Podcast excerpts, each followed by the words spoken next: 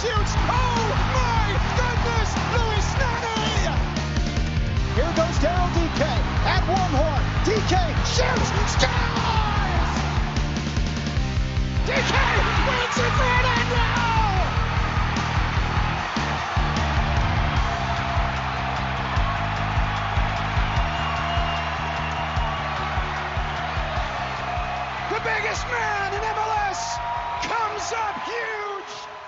What's going on, guys? Welcome back to the Lions Blog Podcast. This is your host, Gavin, and I'm in a little bit of a different audio situation than I normally am, so you can probably hear some background noise. I may be louder or quieter than usual. Might be hearing my P's a little bit more, my P's. Um, basically, my my mother is in town to go to a big conference that she needs to go to for work, and she is staying in uh, our guest bedroom, which just so happens to be my podcast room as well. So I am out in the living room and I'm on my laptop. So that is just the situation we're in right now. Uh, sorry if you don't like it.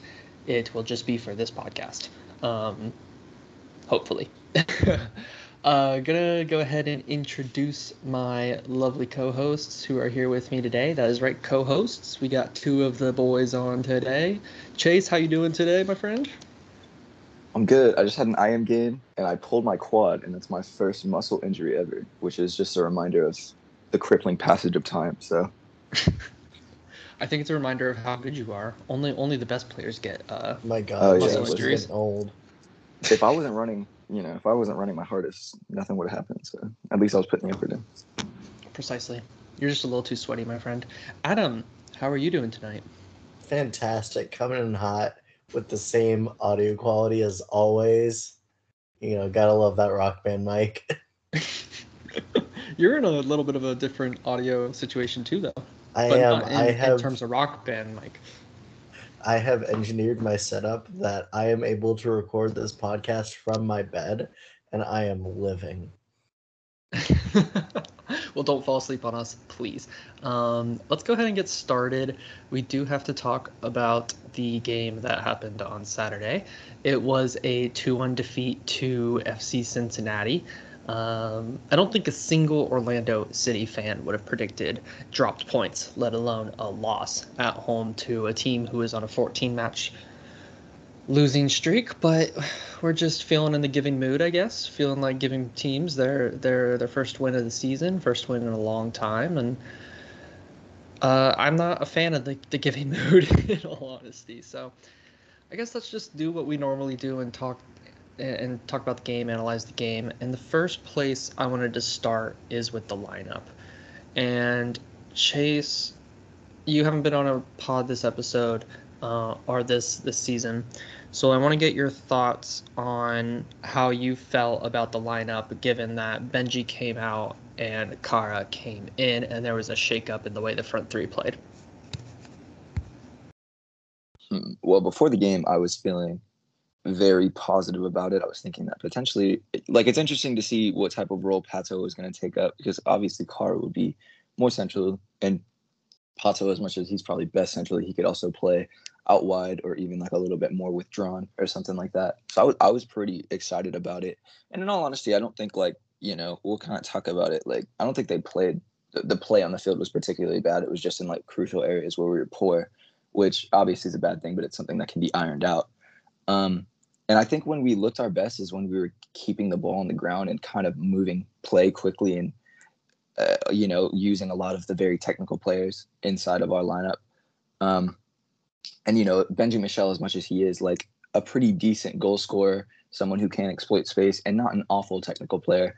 Um, you know, I think that Kara Pato, Pereira, even and, and Facundo Torres, like the interplay that they could potentially bring off, you know, when they're completely gelled together is very interesting and and you know possibly very very deadly, I guess you could say. So I was I was interested to see how they played, and I didn't think it was terrible. And you know, pregame, I thought the lineup was quite good, and it's something that you know I wouldn't mind seeing in the future. But you know, it all depends on kind of how they mesh together and if they're able to get actual results. You know.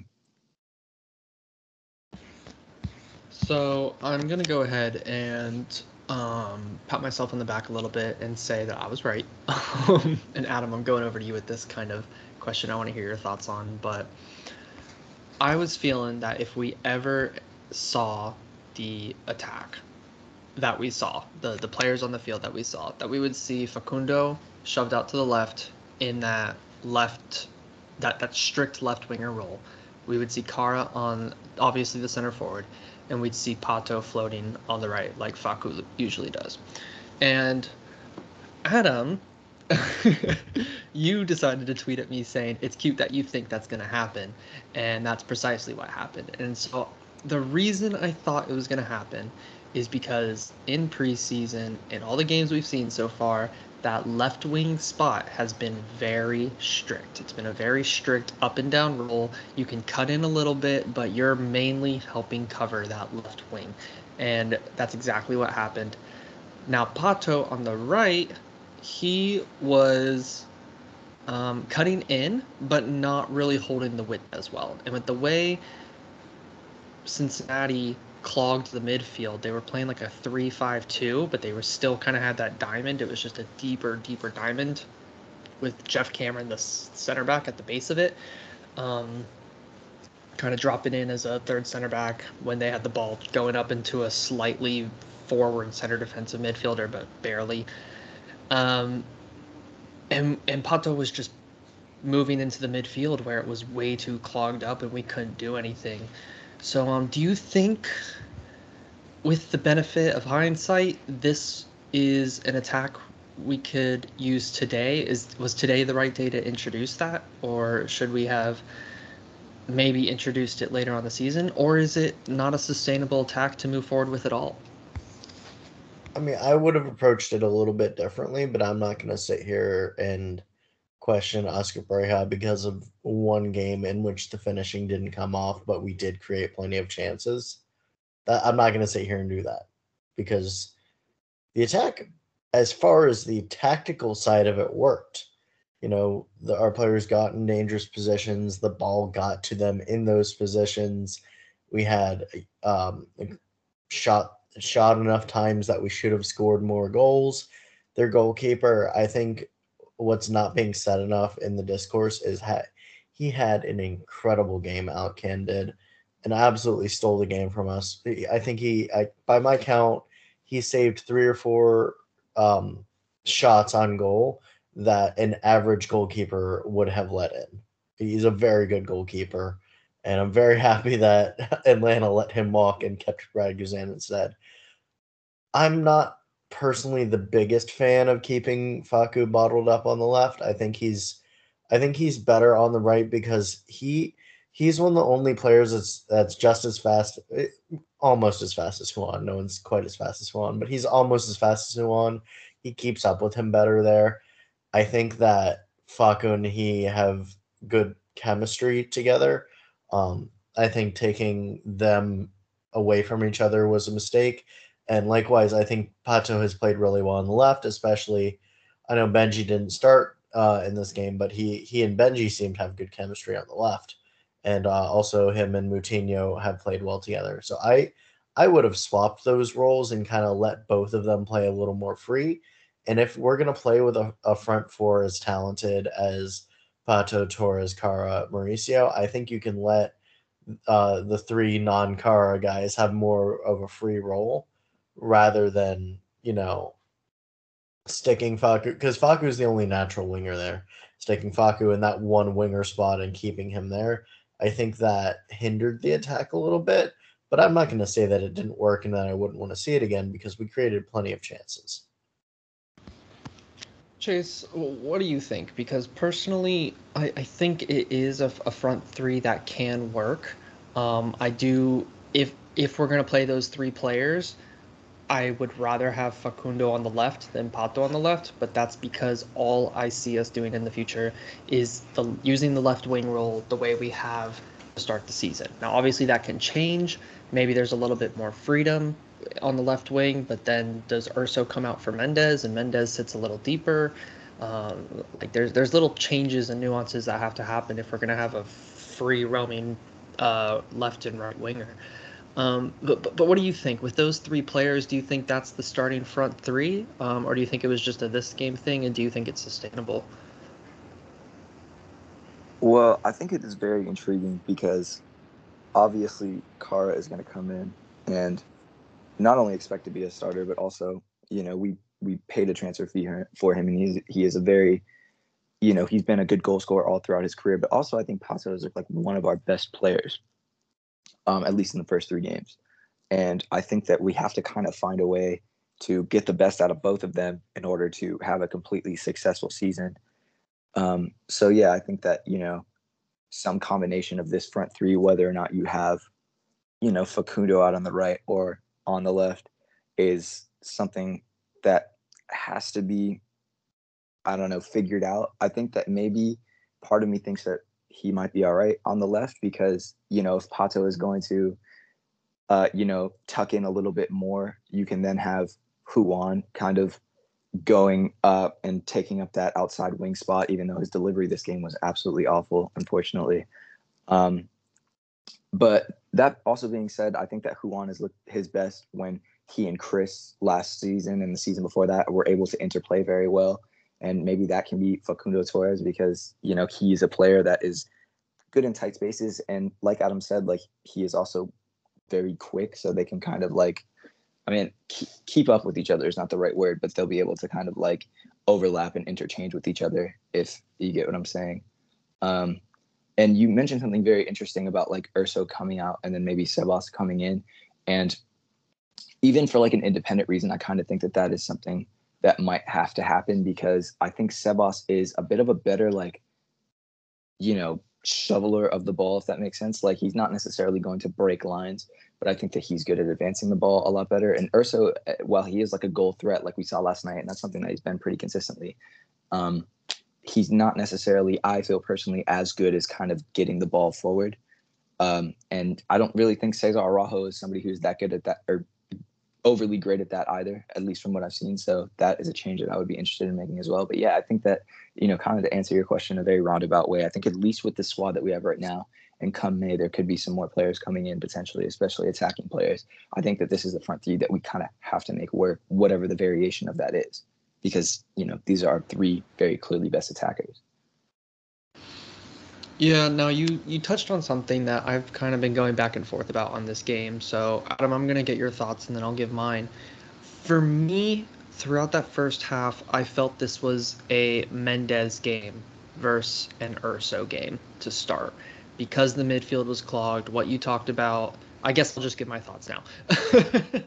um, but I, I, felt it was it was a Mendez game. He's a shuttler of the ball. He he's good in, in um, combination play. Can play those one twos. Can get past a man. Um, a good tackler. Can can can play like there's two people in the midfield when it's just him, sort of thing. He can he can compensate. And with the extra number of bodies that Cincinnati had in midfield, I thought that this was a game that he could have succeeded in and that we could have used his skill set. Now, maybe he's injured, maybe he's not 100% fit. We don't know all the behind the scenes because um, he was pretty much a locked in starter last season. But if he is fit, if he is ready to play, how do you balance the the goal scoring threat that Urso obviously brings versus Mendez, who uh, for me, anyways, his player profile fit this game better. Well, if, if we're looking back on this game, I think you got the wrong guy. You don't take Urso out, you take Araujo out. Yeah, I mean, at least that's how I see it. Urso played a great game. I think we're selling sure. I mean, he scored our only goal, first of all. And his late runs are extremely, extremely viable to the side um, and to how our attack wants to work, especially if we're going to be putting in those crosses like we did. You want guys coming in that second wave to pick up any rebounds because that's part of crossing offense. You can't just expect to get on the end of crosses every single time. You got to basically make chaos happen and have guys crashing in the box. And Urso's our best midfielder at that. He also worked extremely, extremely hard and created chances, you know, uh, getting to loose balls, uh, getting interceptions and tackles. I think I think Urso played well. Araujo, on the other hand, had had a poor game, at least for his standards so far. He had a couple bad giveaways. Uh, he just didn't seem to be the destroyer in midfield that he. I mean, he really isn't a destroyer. He's more of like a, just a solid defensive presence, but he he lacked in that. Can I give you my theory as to why he struggled? Why? Because they had an extra man in midfield. I mean, There was sure, there's too many people, and he couldn't he couldn't position so himself. so to then you take so then instead of playing him at the six, you play the more experienced guy, Sebas Mendez, who is a more defensively solid destroyer who will uh he will rush down anyone who gets the ball and immediately press them and probably pick up a yellow, but he'll look good doing it. And he'll also the problem with Araujo in getting forward and, and maybe this is a coaching note that he wants t- uh that Pareja wants him to stay back and pick up loose balls, but he he passes I think too much. He doesn't carry the ball a lot. He he gets the ball and immediately shuttles it to Pereira, Torres, Pato, which isn't necessarily a bad thing, but it was in this game because we kind of with the advan- man advantage they had in midfield, we needed a guy to kind of be an extra participant in that process of getting the ball through midfield instead of just getting it and immediately moving it on. Um, I think Mendez is better at that that combo play, passing it and then making himself available uh, once again instead of Araujo is just passing it like, okay, Mauricio has the ball, I'm done now. If that makes any sense. I, I think I, mean, think I think Mendez sense, at the six would have been a lot better in this game than Araujo at the six. Yeah, and we'll see what happens next match. Um, Chase, for you, I mean, we've we've already talked Ruan to death on this podcast as a whole. We we all know his, his pr- pros and cons, so I don't really want to go too much into that. A player I do want to go into though, who I've thought has had a really poor last couple of weeks, is uh, Mauricio Pereira. Um, I thought he had a couple of really bad giveaways in this match. Um, if, if if you guys go and look through the Chicago video analysis thread that I dropped Saturday morning, he had a he made a lot, almost not almost every time, but he made a lot of wrong decisions in transition, in the attack, and he would he would play a long ball when he should have played it short, or he would take two or three extra steps before making the same pass he would have made, um, and he's staring at Benji Michel, or or you know just bad touches in the midfield. He he did not look great in the Chicago match, and I haven't had a chance to rewatch this match, but I feel like he had good moments and bad moments in this game, but uh, more bad moments than we're used to. So, how do you feel about Pereira's performance this season, and then especially in this game? Where do you think it went wrong for him? Yeah. Part of me like and you know, this is this might not be the most like fleshed out thought, I guess, but part of me feels like Mauricio is a much better, at least at this point in his career. I feel like he is much better like where he is most creative is in the buildup as opposed to like the final ball, if that makes sense. So like he's obviously not the type of 10 that I think is gonna pick up the ball and run at defenses and then, you know, slip someone in behind, even though like obviously it's Chase, quite capable of that. Yeah. Yeah. I, I like he's not like a Lucho Acosta, which we saw like you know at least in the first goal, like he was able to pick that ball up in space, pick his head up, and then slip someone in behind. So that's kind of why I think our midfield looks potentially like a little bit unbalanced. Like I think that a lot of the creative burden is fall, falling on him, and not that he's not a great creative player, uh, especially by MLS standards, but like I think that he would definitely benefit by having somebody a little bit more dynamic next to him um, but I think that would also kind of require him picking up a little bit more of his defensive responsibility, which isn't necessarily consistently happening. Well, But- something we've talked about on here as well is he needs runners, and yet again we're looking at Pato, who's not making runs in behind, Kara, who's not making runs in behind, and Faku, who honestly has been not making too many runs in behind. He's made a couple, but he hasn't made, you know, he's not Benji. And you look at when Benji comes in, and he stretched the play for us. He was someone who was making those runs, and we were able to put the ball in behind their defense and stretch them. And we just didn't have that. Do you think that could be an issue? Yeah, or a I mean- part of the issue, I should say. Sorry. yeah, like like when when we talk about like you know I mentioned earlier like a line breaking passer like Mauricio definitely has the capability to be somebody like that. Um, but I think that the more technical front three that we have is maybe not playing into that strength. And also that could be an issue for Kara as well, because obviously he's somebody who is exceptionally well at hold up play, and then he would benefit from having players run off of them. So, you know, there's obviously still a role for Benji in this team because that's where he excels. And and that's actually something just generally speaking, like I I need to see more of like Facundo. Like this is kind of like tangentially related, but there were a few times where he would pick up the ball and then he would kind of have Alvas Powell, not necessarily isolated, but he was standing him up. And, you know, I was kind of wanting him to maybe go at him more and try to take him off the dribble. But, and, you know, this isn't always a bad thing, but he would kind of let the play develop a bit more and like let João come and then have Mauricio show or something like that or Pato or whomever. And that is something that, you know, if we are able to get the ball forward, I wouldn't mind seeing him. Obviously, you don't want to just like run for running's sake, but like if he has like space against, you know, Alvas Powell, who's not been the greatest player in this league, I feel like the past couple years, I want to see a bit more of that. And maybe that could come in from like Picatone or somebody like that as well. But it's we definitely do need to have more movement off the ball because I think that while these are our best attacking players, I think Pato is maybe even a little bit he's good at like finding space if you, are going to deliver like a final ball to him from wide areas and stuff like that.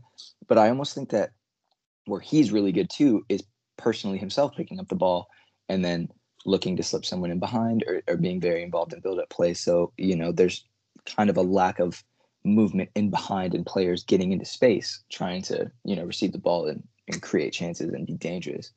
I mean, so. if, if you'll notice a lot this year, the uh, I mean, with our starting position, Mauricio is not starting in a 10 position. He's starting in an 8 position. That left 8, it's it's yeah. Araujo in the 6. Mauricio is the left 8 and Urso is the right 8. It's uh, it's not the traditional central playmaker that people think because he has a 10 on his back. Honestly, I think that's probably his best role at this point in his career because he's he's not quite dynamic enough uh, just of an athlete to take on players and make problems himself in the final third, he's going to pass it to someone who can do that for him. And I think that suits him much better as an eight, as someone who can control the flow of the game rather than someone whose job it is to make sure the ball gets in the back of the net. And that that seems to be more Pato's job this year. Is, he's the one kind of tr- trying to get that that inlet pass to Kara or to Faku or to Benji or, or whoever and um, I, thought I thought Mauricio was good in that role. I don't think he had a bad game. I just think we're expecting the wrong thing of him because we have this idea of who he should be, and that's not who he is.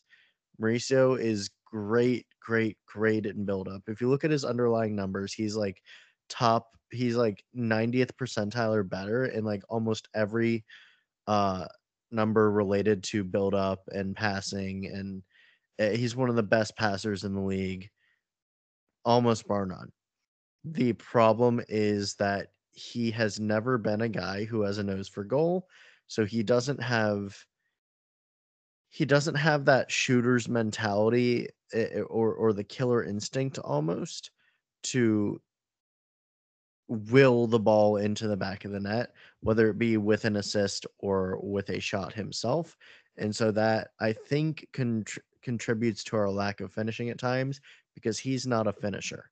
If we had like a Lucho Acosta type who can score almost just as well as he can assist, I think that would reflect in the type of finishing that we do. So I'm not sure what the the the solution is. Maybe it's to play more Faku and Pato in that 10 role and and again give them some more freedom and to play have them come a lot more centrally in and control the ball in the final third and have Mauricio sit back a bit there um, is maybe what I would try. But it's, I think we are looking at how Mauricio plays the wrong way and not appreciate the things he does well enough and also expecting things of him that he's not going to do. Possibly. When I say I feel like he had a bad game, I just feel like he didn't do the things that I expect him to do, right? So I expect him to not give the ball away in poor in attacking areas. Um, I expect him to um, make the right decision when we're when we're attacking, right? I I expect him to have that technical Uh, quality. How many and how he, many he just chances do we create? Like four, five, six. Uh, he did his job. He can't. He can't put the ball in the back of the net. He's not going to. Not going to happen. Ever will not. But But did he create those chances? I don't. I seriously don't was- recall a chance that he created. Maybe not that came off of his foot, but he was instrumental in the build up and getting those and getting into those positions that maybe Pato puts that ball in. I, I I think you have to look at it more than just did the ball come off his foot for a potential assist, because obviously Well, that yeah, wasn't happening obviously. much. But in terms of being part of the build up for all of those chances, absolutely he was. I think he was pretty good in that area. Then, then I guess, what are you saying? He's not supposed to be. Are Are you saying he's not supposed to be our prime creator? I'm saying he won't be. Then It- my, I guess my question is, who is? Is it Pato on the right? I, I think Pato or Faku. And I think that that's what we're seeing. Faku had the assist, yeah, Faku had the assist, but that was a- and a broken play assist. A broken play assist, fullback, but still, you know, it was a very nice cross. It's an assist, but it's not a game planned assist. It's a It's not a cross from game-planned Coutinho. It bounces off the defender, and he goes and wins it and puts in a beautiful cross. But he's also But- he uh, he is a creator though. Yes, he is a creator, but I don't think we're seeing that. We didn't see him in that role on the right, and we didn't see him on the left either. No, and, and I Um, would- I would he's like not the, the prime there. creator. I, would I not think that I think you're right with. Go ahead, Chase. I love it. I, I think that Faku is more of like a talking point, I guess, right now than Mauricio is. Because, like, you know, like I said and like Adam said, I definitely think that Mauricio is not, you know, he's more of the build up type creative player. Like, he's a ball progressor and and an advancer of the ball. And then Faku is the more, I don't know, like, I'm just comparing him because that's who we're going against. He should be, I feel like, more in that Luciano Acosta role where he's like picking up the ball, running at defenses, and then trying to slip somebody in you know, and I think that's where it should come from. But I agree also, it has not been coming from him. So something does have to change fundamentally. But I, I think the pieces are there. I think Faku's best moments this season have come when he's picked up the ball and he's run at defenses. I think you're right, and I think that's the role we should be using him in. Um, in all reality, he's had a couple chances to do that, and he's done it a couple times. Um, but a couple times he's taken the ball and taken a 25, 30 yard shot. He did it against Chicago. Uh, He took a unnecessary long shot when he could have run at a defense backing off of him. Um, so, so that, those are the kind of decisions that we need to improve on. I do think Faku is a talking point as well. Just to finish off on our, our last discussion here, though, I feel that Pato, I think you're right, Adam. Pato has been our main creator this season. I think he's been the one who the creativity rests on his shoulders I think that's more fine. than Pereira. But I feel like the issue was is Pato was coming in way too much against Cincinnati, and the midfield was clogged. He couldn't really get into the game, um, and then our only outlet was yet again Ruan, and Ruan just wasn't So you- producing so today. You know, an, an easy, a very easy fix for that. It's so simple. It's dumb. But Tell me what position uh, Pereira played at Krasnodar. right mid. Right mid. It's when when Pato comes in, Pereira goes out. That's the easy fix. Well, Are you saying like a interesting to four see four two? No, he's saying like when like if we start with this front three moving forward, when Pato Yeah. cuts in, uh Pereira, Pereira- um overlaps on the right. Pereira needs to cover the right wing, so that's not just Ruan out there. And I think No, we yeah, have seen that a bit this season. well. Yeah, it's Like a happening. David Beckham esque Raymond. Mm-hmm. Uh, that that's exactly what needs to happen is there needs to be freedom of movement in the in the front three if you're going to put three players out there with the quality of pato torres and pereira all players with great quality on the ball you can't stick them in one spot cannot And he's more it comfortable on the right, and he's kind of being Yeah. put in the left. exactly And we are a right-leaning team, so he he kind of floats into that zone 14 10ish area. Mhm. But I feel like on the right he could probably be more dangerous. You yeah you have to allow them the freedom if Pato wants to cut inside and he's going to create from the inside You have to allow the freedom Pereira to go over and cover that spot on the right where he's comfortable. And maybe if Pato draws two defenders in, he can kick that ball out to the right. Pereira gets a free cross into uh, Torres speeding in off the left. Torres gets the ball, hit, kicks it home. So then, should we start Mendez at left eight, Pereira at right eight, and Ara, Araujo at six? No, you start you start Mendez at six. You start. Per, you, I mean, honestly, they they all flip flop. It doesn't really matter. Urso ends up on the left, whatever. You start Urso and Pereira at eight. Mendez at six. Pato, honestly, it doesn't matter where you put Pato or Torres. You can flip flop them. Um, But you can't. The. The left Hey, is a the left wing is a very No. strict position. you- uh, I'm I'm I'm not saying what Pareja will do. I'm saying what I would do. Oh, oh okay, okay. you, you absolutely can flip flop them. I would I would make that front three almost completely fluid. Or the, I'm, not I'm the front sure three. that's to the, come. the basically the attacking midfield. I want almost completely fluid to just find the weakness in the defense and constantly bite at it. That's what I want. And and ob- obviously we, we created, but we just weren't able to score based off of a goalkeeper who stood on his head and um, some poor defensive uh, transitions from us. So Chase, that's exactly where I'm going next, as my cat decides to scratch at my door. Um, sorry about that. Uh, Ch- Chase, how did how did you feel about the goals we conceded? Um, I guess you can obviously start start with the first one, second one. Um, but but how did you feel about the defending on those? Did you have anything you wanted to point out that that frustrated you or annoyed you, or um, was it just Cincinnati had some good build up to their to their two goals? Yeah, I think we were a little too easy to be, not even really just like broken down, but there was just you know Lucho Acosta was allowed too much space, and uh, the second goal we got caught in transition, and it almost happened a third time when, you know, I think it was off a corner or something, and like Brandon Vazquez almost got his third. You know, Gallese came out, and he shot from like 40 yards out because Gallese was way off his line, um, and it went wide. So I think we were able to be hit on transition a little bit too easily, which is obviously going to happen when we play through our fullbacks a decent bit, and you know we have a lot of people pushed up. Uh, real quick Um, addendum to that point. Uh, Hmm. Who's our best midfielder at stopping transition opportunities? Sebas, Sebas. Thank you. Continue. Yeah. no, and yeah, obviously I kind of like agree with that, especially like if you're looking to kind of shield a back line and be the man before. Sebas is obviously the the clear, um, you know, penned in name, I guess, at the six.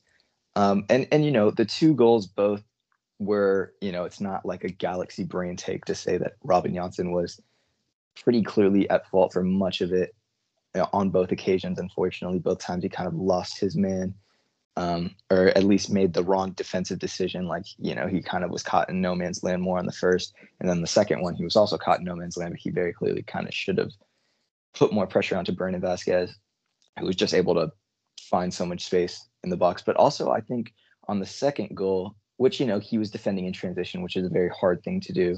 I think Ruan should have known better than to try and go in on like a 50 50 shoulder against Dominic 100% Badji. Right. Yeah, like I think that he should have marked the space more than he should have tried to go in for the ball because that is just, you know, I mean, shoot, I'm also I'm what I'm like 5'9, 150 pounds, one's smaller than I, but I definitely know what it's like to get bodied off of a ball and you kind of have to make your you have to be able to kind of understand that like, you know, when it is best to just put pressure, mark space and and slow down the attack, I guess for lack of a better terms, and when you're able to and when there's a moment where you're able to try and go in and win a 50-50 and you know stop the attack at the source. And i think Ruan made the wrong decision but it was a decision that i think he definitely should have known better than you know and like he usually makes the right decision in, in Yeah. that instance. Like, how many times have we seen him in a transition moment run someone down and just kind of mark that space, like you said, and then they circle back and pass back to the midfield? yeah The and i actually think you know Thing. that's been oh go ahead go. Sorry, all I was gonna say is the first thing that coaches tell defenders in moments like that is to delay, is to slow them down, and then make them turn around. Ruan is fast enough to get in in front of Badji, make him turn around, and we're still one-one, and we still have a chance. We have a better chance of winning the game at that point than at two-one because then they just bunkered.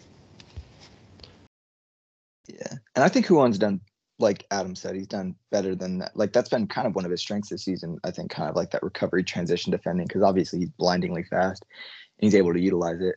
So that that's also another reason why, as much as this is an unacceptable result, I'm not as like, you know, mayday about this, if that makes sense, because I think that these are very fixable errors. And, you know, also if Alec Kann didn't have a good game and more of our chances came off, you know, Ercan Kara had a big one as well. Um, we'd be having obviously a much better tune to this. And we won on XG, and I know that that's kind of boring and it's not as meaningful in one game, but I think that the defensive errors are relatively fixable. So that's a better sign, I guess. Fun fact FC Cincinnati won on XG in their first two games and lost. And they lost on XG in their third game and won. Funny how that happens. But like we're not here to tell people the score, right? You can look up the score, you can watch the game. Everyone knows Cincinnati won 2 1. We're here to analyze what happened. What happened was Orlando played better, had the better chances, lost in decisive moments. Alec Kann had a great game. Some decisive moments were the saves he made. Some other decisive moments were those transition opportunities where, you know, key players in those transition opportunities just didn't make the right defensive decisions or didn't execute properly. And, sometimes that happens. And that's why it's called expected goals, not actual goals. Yeah, both of you are spot on. The, the, I think Chase, you, you said it really well. They are fixable mistakes, and Adam, y- your point in there is valid as well. This is a game of inches. This is a game where one wrong decision can cost you three points. This sport in general, I mean, not just this match. Every every small thing matters, and that's why on those video analysis threads, I have 50 freaking posts on we could have done this better, or this was really good, and this is why, or you know, Urso takes two or three extra steps before giving a before passing the ball off on transition, and I'm saying you've got to be quicker there. Uh, same thing with Mauricio. Why are you taking two, three steps? Release the ball, that sort of thing. Those two or three steps are, are the difference between a, shot on goal and, and, a, and a good chance, or the defense is back in shape and they delay you and, and you can't do anything. So if Ruan so stop, stops Badji there, then then we're one one. To that point, I want to talk about like the little steps thing because I think that's a good point you bring up. I, you know that I'm a fan of, of quick passing play and and take maybe the one step to to pick your head up and then and then move the ball. You know I'm a fan of that.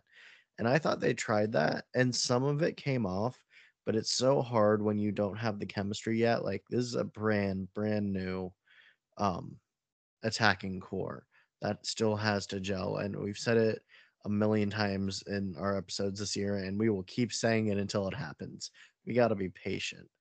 And I think we also have to be patient with the speed at which this attack progresses because we've seen uh I forget exactly what minute it was. First half, ball gets to Mauricio, and he's in in that zone 14, that perfect position, tries to one touch the ball into Kara's path, and he just kind of overhits it and it lands right at defender's feet.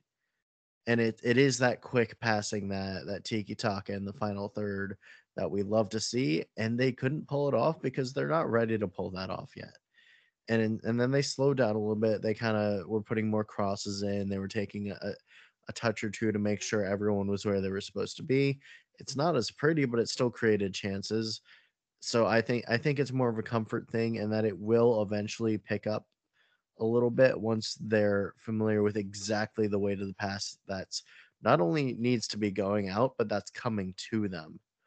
So they can they can you know maybe receive it on a half turn and go immediately rather than having to trap the ball first and then figure out what they want to do. All right um anything else to say before we move into questions chase no i think that we've covered it quite well i know we got a lot coming up though a lot of questions yeah we got a lot of questions we appreciate the interactions guys um we've got a couple of really good questions and adam i that was a good point, by the way. I kind of glazed over it, but but I thought that was a really good point. So uh, so good contribution. Um, the first one I wanted to start with, and Chase, I'll go to you. Uh, legendary David Valentin at Florida underscore man seventy six was overconfidence a factor on Saturday? Yeah, I think I Daniel put it quite well. I think in a tweet, um, you know, Daniel, our other Lions blog contributor, where just I think approaching any game with the assumption that you have already won it before a ball is even kicked is always going to be a mistake.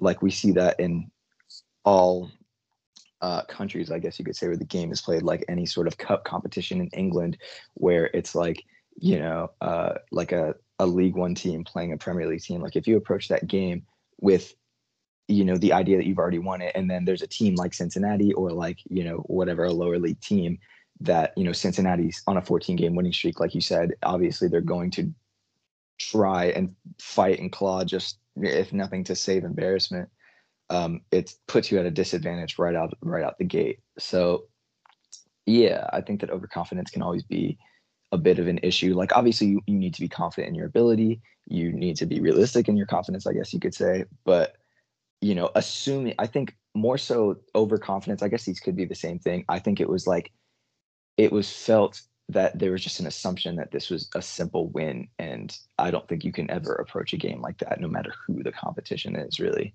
And I think that that could be something, and, and you know, it's a lot more than just this, but that could also be something that played, you know, played a factor in our our downfall um, in this previous game. Yeah, I agree with your assessment there, Adam. Um, at Kirby Hazard says, hey, uh, oh, hey Charlotte, yeah. uh, she said, yeah, I got one. What the fuck, bro? no, um, but she says, in all seriousness, how does the team bounce back from that kind of loss? Of course, it's still early in the season, but that was so poor. Is it a tactical change or a mental change or both? I think you gotta you gotta be patient. And and, and Pareja said that said this after the match, and I thought he had the exact right mindset. He said, "We play we played the game the best we could. It didn't come off for us, but if we continue to play the right way, the results will come." You don't need to change anything, not a single thing. I mean, obviously, clean up the mistakes. You know, they'll go over those in the film room. They're going to work on them in training. They'll probably do a few like defensive transition drills this week. You don't need to change your tactics or anything because the tactics work. They got in good positions. They had chances to score. It's up to the players to finish. Pareja can't go out there and kick the ball in the net for them. So I I think it's just it's a new team, new attacking players we got to be patient and you just you you you put your head down and you work and you move on to the next one and i bet you because of the way this team is and the resiliency they've shown uh, we got LAFC and Portland and LA Galaxy coming up. I, pro- not in that order, I know. I think we win two of those games. I, I think I I'm I'm put I think we win two of those games and I think because of the disappointing results that we've seen so far, they're they're probably gonna get their asses handed to them in practice. And there's gonna be, I think the next what is the next in Galaxy? Portland. Galaxy, then Portland, then I, I think LFC. I think we're gonna come out and put on a show against the Galaxy. That's my prediction. Interesting. Galaxy looked good recently. They did they lose to Seattle, but I they think, um they I were think the they're better gonna be team. up for that game. I think I think Orlando City's gonna be up for that game. They're gonna be fired up against a good opponent. They're going to show, hey, that's not the real us. This is the real us. And I think if what I think about Oscar Pareja is true, they will be up for the game. Chase, to kind of counter that that point, um, NJ Tommy um, at Ague Goat, um, he's an Orlando, uh, he is an Orlando City fan, obviously, but he's a Manchester City fan, and that's supposed to be Aguero, but it says "go" at the end. Um, how damaging will that be? Will the result be mentally with a tough stretch of fixtures in the immediate future? So I guess piggybacking off of what Adam said, do you see it being damaging, and if so, how much? I don't know. I mean, I think that obviously I understand where the frustration comes from from like everyone who's a fan of Orlando City about this result because it is very inexcusable to lose to a team like this. But I also think that looking at the performance itself, you know, it's not going to be good for the confidence of the players, obviously, but I don't think it's as as much as an issue um, as it could look, I guess, firsthand. Now, obviously, it would have been better to come out with a with a win uh, and you know have a very good performance going into these two games on the West Coast, and then you know a hard game at home against LAFC. Right, that game's at home, right? I'm not mistaken. Pretty yeah, sure it is. it's anyway. two away, and then the third one's at home, LAFC. Yeah, like that, that's a very that's a very hard you know schedule coming forward, and it would have been good to have a very good performance topped with a win. But I don't know. I don't think it's as detrimental as a you know a loss to FC Cincinnati might look firsthand. Yeah, I, I tend to agree with that. I think that I, I don't think it'll be damaging. I think it'll be a hard one to take. Um, the word I used in my instant reaction video that I put up was that I was gutted, and I think that's kind of how the players might feel. Is like you know, we, we created enough to at least, you know, get a draw.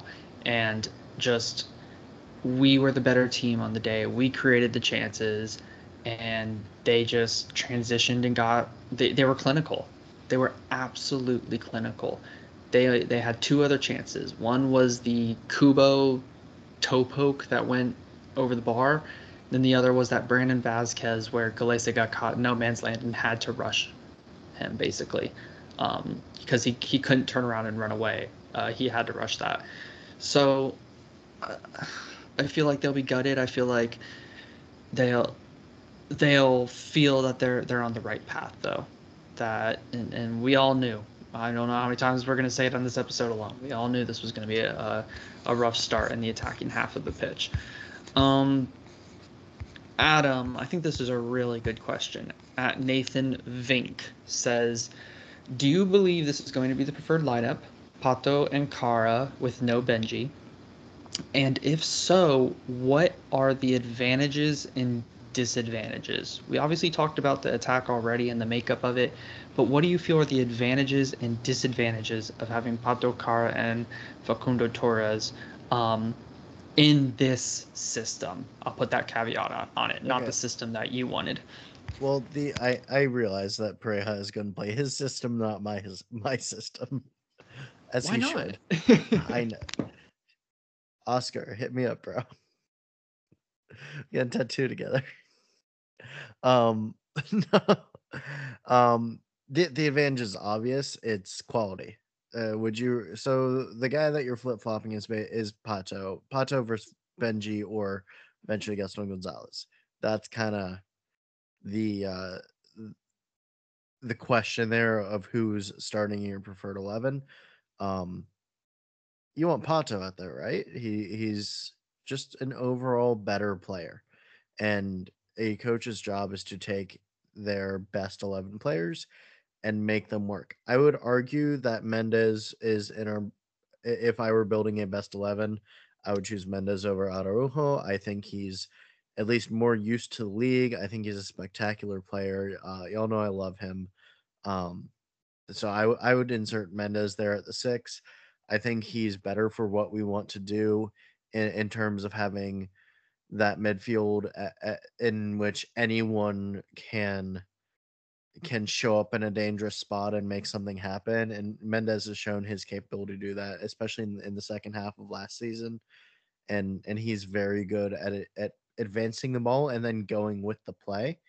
Uh, which I think if if our attack needs time to gel, we need some creation from the midfield, and I think Mendez would be better at that. But talking mainly about the attack, the advantage is the quality there if you're going to start Pato. The disadvantage is twofold. One, Pato's not a runner, and uh, we have guys like Mauricio like Araujo, who does have a good long ball, even though it hasn't shown in MLS so far that much. He he does have the capability of hitting that good long ball. Mauricio and uh, and Torres also likes to hit runners. Um, uh, João Moutinho, forgot his name for a second, has a solid left foot. Robin Jansson. We have some guys who can who can hit a long ball and find a guy downfield. Pato is not that guy. He might be able to to hold up with his skill a little bit, but he's not to get on the end of a play that much and then beat a guy off the dribble just with his speed and score because he is not that guy anymore. Uh, Benji is that guy. Um, so that that's the one trade-off you're getting there. And and as we've talked uh, before, you do need guys to be runners. Everyone can't be the ball control star. You need role players. Benji is a an excellent, excellent role player. And also Benji's defense has really, really stepped up. Uh, he's his work rate is incredible. He gets back on defense. He puts in a solid shift there. And again, that's something Pato doesn't do. So it, it's basically you're looking for a a ball dominant contributor, that would be Pato, or are you're looking for a an extremely solid um, role player that will have some great moments, and that's Benji. I think we will see both of them a season. I don't think that Pato is going to start every single game just because some games will call for that role, and he and we're going to want to, or maybe Kara won't start every single game. Um, but I th- I think we'll we will see Benji start some more, even with everyone healthy. Uh, but I would say the majority of the time we will see both Pato and Kara. For me, I think you're spot on in terms of the analysis of what the advantages and disadvantages are. I think I lean more towards I feel like we need to have a more balanced attack because we already have our runner on the right. We have Ruan on the right. He's our runner on the right. On the left, we don't have anybody yet. It's it, we don't have anybody if Benji's not in. I guess is what I'm trying to say. Facundo is not that up and, and down straight line runner like Benji is, or like Gaston Gonzalez will be when he comes in. That that's the type of player Gaston Gonzalez is. He's a straight line runner up and down. So I think the balance, the best balance of our attack right now, I think you're looking at Pato, Benji, Facundo on the right, because then Facundo can come in, have that kind of interplay. It's, it's, also and then no Ruan on the overlap. Is zero coincidence that the the attack that looks the best right now is the attack that played together in preseason. Because yeah, notice that's you left, a good point. You left Kara out there. The only way Kara is going to get integrated is with playing time. It's the only yeah. way it's going to get it's going to happen. I think we gotta gotta bite the bullet on the growing pains early, and figure out that best eleven before the end of the season when we don't have enough time. Remember the end of last season when Pato was healthy, but no one knew how to integrate him, so he didn't play, and he just came Yeah. in Nashville and nearly won the game for us anyway. Yeah, I, I do let think that happen again. I do think maybe against um, uh, Cincinnati, I feel like for that game in particular, um, I feel like it could have been Benji, Kara, um, Faku on the right, because Benji showed that we needed a stretcher on the left. We I had no we had no run sure. in no run in on the left, and with the system they were playing, we needed to to attack down the wings because that was the only space we were going to be given. Benji, Benji was good when he when he came up. I I feel like he needed to shoot a little bit early. I think he hesitated a little bit. Yes, yes, he Um, did. But overall, he was good in getting those positions.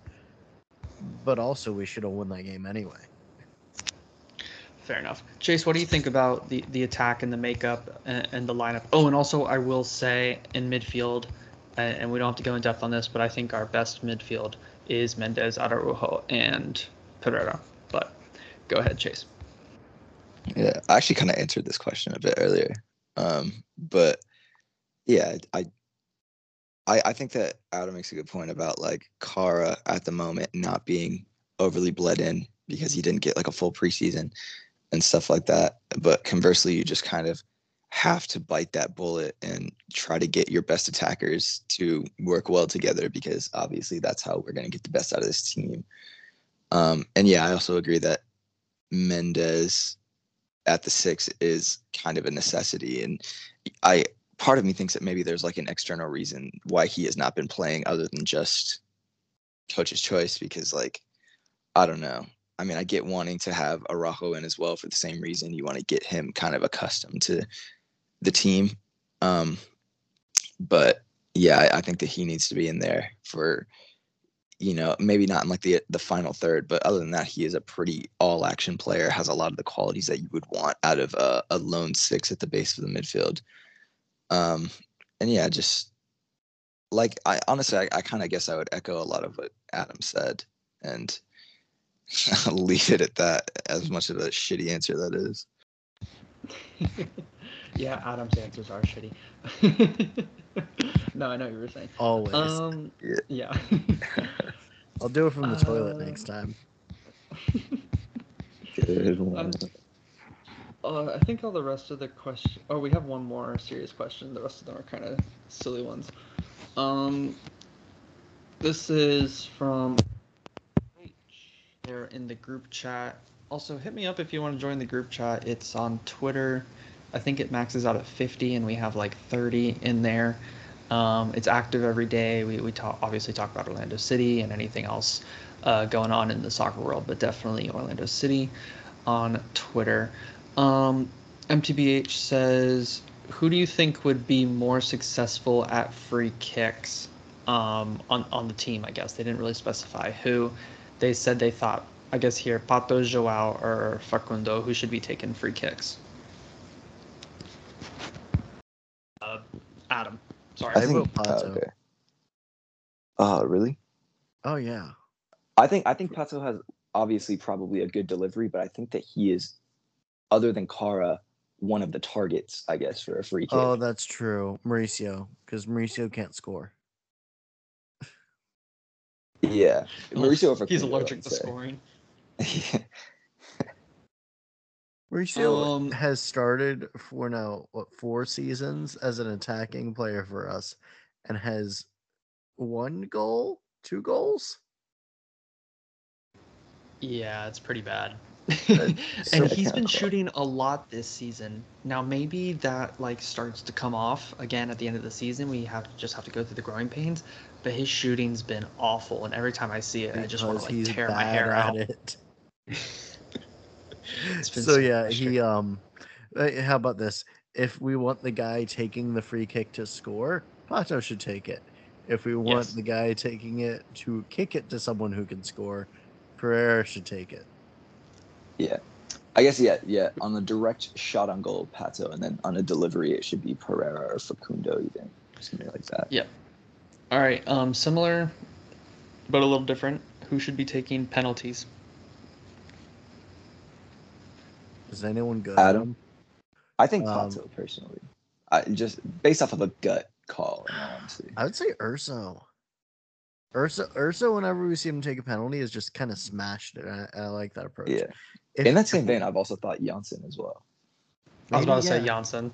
Johnson, maybe Just Okay, smash it. the one, the player just on the team who takes the best penalties is, is no joke Kyle Smith, Oh, 100%. which is the Unironically. saddest thing. No, I'm 100% serious. If Kyle Smith was a regular starter, I 100% believe he should be taking penalties. Of the regular starters, I think I would go Urso, Jansson. If we're not going to have an attacking player who's going to legitimately finish them, I, I want someone to just kind of pick it, pick a side and smash it. Yeah, I, th- I think that's fair. Um, all right, so I guess we have some silly questions to go through. Um, L at L underscore Hoosier. Um, how do I make the pain go away? Chase, how do you make the pain go away? Hmm. If you're asking me, I would say uh, go for a walk or something like that. But if you're asking Daniel, I would think that uh, a trip to the bar would be what the doctor prescribed. well, it depends on the pain. Maybe or you the need to go to pub, the as he Yeah, he says the You, pub. to you can fair. also try screaming in your bed. um, face up or face down? That d- depends on. Um, I, this is a family-friendly Mm. podcast. Screaming into a pillow is actually very soothing. Honestly, Very okay. strange. Pro restaurant tip: those uh those walk-in coolers are generally soundproof because of how thick they are. Mm, Very good for screaming in. Gavin, you walked may be able into- to Panera Bread. I spent a lot of time in the in the walk-in closet at Panera Bread or walk-in whatever. I walked into an associate screaming in the, the freezer. Yeah. And did you I- I let them be? yeah. Um. Yeah. I sat her down and made sure she was okay because I was literally the general manager. But Well, okay. yeah. yes, I let her be. But yeah. um. Yeah. Um.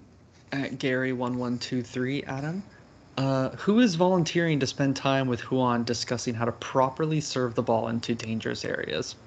Uh, It should be his his fullback buddy Moutinho, right? Okay. Can we can we get Moutinho just to donate his left foot to Ruan? to Ruan's right foot. Well, I, I, thi- I don't necessarily think that if Ruan had two left feet, it would solve the problem. But if he could invert and put it in decent cross with his left, I think that'd be a little better. honestly, he needs to start. I- don't know, man. He was doing so well the first two matches, but do you do you remember that one where he got in on the right? I know he got got in the right like six times, but he chipped it up for no reason. Yeah. do you guys remember bad. that? Like, I don't That know if it like hit off his left foot or something, but like, Kara is right there near post for a tap in, and chips it to him. I was like, "Are you kidding?" You know what I was think about so Ruan? mad. I think he needs to take players on more. He's always been at his best, and, and if I think if we look at who won assists, if we did a, a compilation, a lot of them would be when he like gets completely free and is able to put in uh, a cross on the ground rather than putting it in the air. Because he's a decent passer Yes. if the ball doesn't have to go off the ground, and and because then he picks his head up and he and he just kind of slots a pass through rather than trying to to curve it over the top. I think he needs to take players on more and make them afraid of his speed and get some more space so he can he can slot a pass through rather than trying to cross it. Yeah, and honestly, um, NJ, I want to say I was talking to um, Ague, Ague, Ague Goat. There's no R there, so it's not Aguero. It's Ague Goat. I think it was him in the group chat who said, "Is it a coincidence that Facundo or that um, Ruan looks better in the attack with Facundo on the right, and then João Moutinho looks better with um, Facundo on the left. It was not Aguego. I think it was Daniel Cluley, and I was tweeting at him um, after halftime. I think it was him. Um, which I think is kind of an interesting statement to make. Uh, but yeah, other silly questions I guess I should go into. Um, OC Fan TV 22, who um, will have an announcement coming soon regarding this podcast. Um, is it just an Orlando Soccer Club thing to have a fantastic attack and it just not work? Chase. Well, I certainly hope not. Whoa. Uh, Your your mic is hot, bud. Yeah. My yeah, hold on. There you go. My phone died, so I had to like plug in my charger. But uh, Oh. yeah, I don't know. I certainly yeah, I was gone for like a minute there. I don't know if y'all even know, but um, I did not. yeah, I did, It and would then I went looking for you and you, re- you reappeared. I was like, "Oh, there he is." yeah, I'm like a Pokemon in the wild. Um, yeah, it's it's. I don't know. It happens to everyone. It's very frustrating when it does, and I hope it does not stick around. Unless you know that's that goes unsaid. I hope that we, Alec Kann. I think that uh, is that Kann, whatever his first name is. I, he's he's done this to us before. So whenever we see him on the schedule, I get a little bit nervous. So let's hope for some goalkeeper howlers next week because I think we definitely deserve the luck. Yeah. While we're playing against Ivicic. Or no, no, no. Who's the Galaxy goalkeeper now? They got rid of uh Is it Bond still? oh it is Bond, isn't it? He's kind of like an goalkeeper. He's- Yeah, he's he's had like I think was it last year or the year before where he had like a good like really good like two or three months. But yeah, he's he's solid, good, not great, you know. Yeah, he, he might as well be Steve Clark to me. Um, at FL Data Dude, um, will we ever have to play against Kann again, Adam? Probably. Yes. Yeah, we'll have to play against him quite a bit. He's young. He's going to be around this league for quite a while. Um, there was a reason he was so Hey, hyped hey, up this offseason. But but good news, it will not be an Atlanta United kit. That is a fact. And then Chase, just to finish off here, um, at Adrian underscore Viveros, how many extra fans do you think Vela brings out on April 2nd? Enough to counter the amount of Fairweather fans that skip because of the Cincinnati loss? Hmm. Well, first off, my phone is back at one percent, so if I get cut off, my bad. Boy, you better But- start answering. Yeah, I think that Carlos Vela, I think definitely, obviously, with like, you know, like as with any Mexican player in America, um, and I don't, I don't mean that in a negative way. Honestly, we'll bring out a lot of international fans, like fans of the international team, uh, El Tri, I guess you could say. Um, but to answer the other part of his question, I hope we don't have a lot of people abandoning ship after an albeit very bad loss. But ugh, God, I I shut. I I- kind of think the attendance has has not been overly great, especially this game, even though it was cold or whatever. But God, was I around it picks up rather 16,000. than drops down. Yeah, and it just it doesn't look. I don't know. It doesn't look. I think that could be tickets sold rather than actual attendance. You know what I'm saying? Yeah, I see what you're saying. Yep. All right, well, um, boys, I, I thank you for a, a good measured conversation on a pretty frustrating match. I appreciate it. None of us got heated. Um, maybe Mm. after a tough road trip, things could be different. So I can't wait for those conversations to come, or maybe they'll be super exciting, like Adam's No, saying, and we're we just gonna gonna go on a great run. we shall see. That is the ups and downs of an MLS season. Um, yeah, really appreciate it, guys. Really, really appreciate it. I know it's late on a Monday night. And Chase, since you're probably going to die here in a second, your phone, I should say. Yeah, I'm on time crunch. Yeah. Oh shoot. Um, where can our listeners find you at? Uh, you can find me on Twitter at Bombos OCSC. Yo, Chase's phone is going to die, not Chase. And Adam. I had to get it out there. Yeah. Where you? Where can our listeners find you at? Oh, and how did your events go? Uh, pretty good. We um we're learning how to operate a food truck on the fly, so that's fun. uh, you can find me at Kosher Taco Truck on my personal accounts or at uh, Facebook Cappy's Subs, Twitter Cappy's Food Truck, Instagram Cappy's Food Truck, and all of my event dates are listed on those pages. And come out and see me because it's Good. fun. Good stuff. All right, Orlando City fans, keep your heads up. It was a really disappointing match, but uh, we got two really big ones coming up that we cannot wait to see. And all I can say then after that is Vamos Orlando. Have a good night. y'all. Lobos.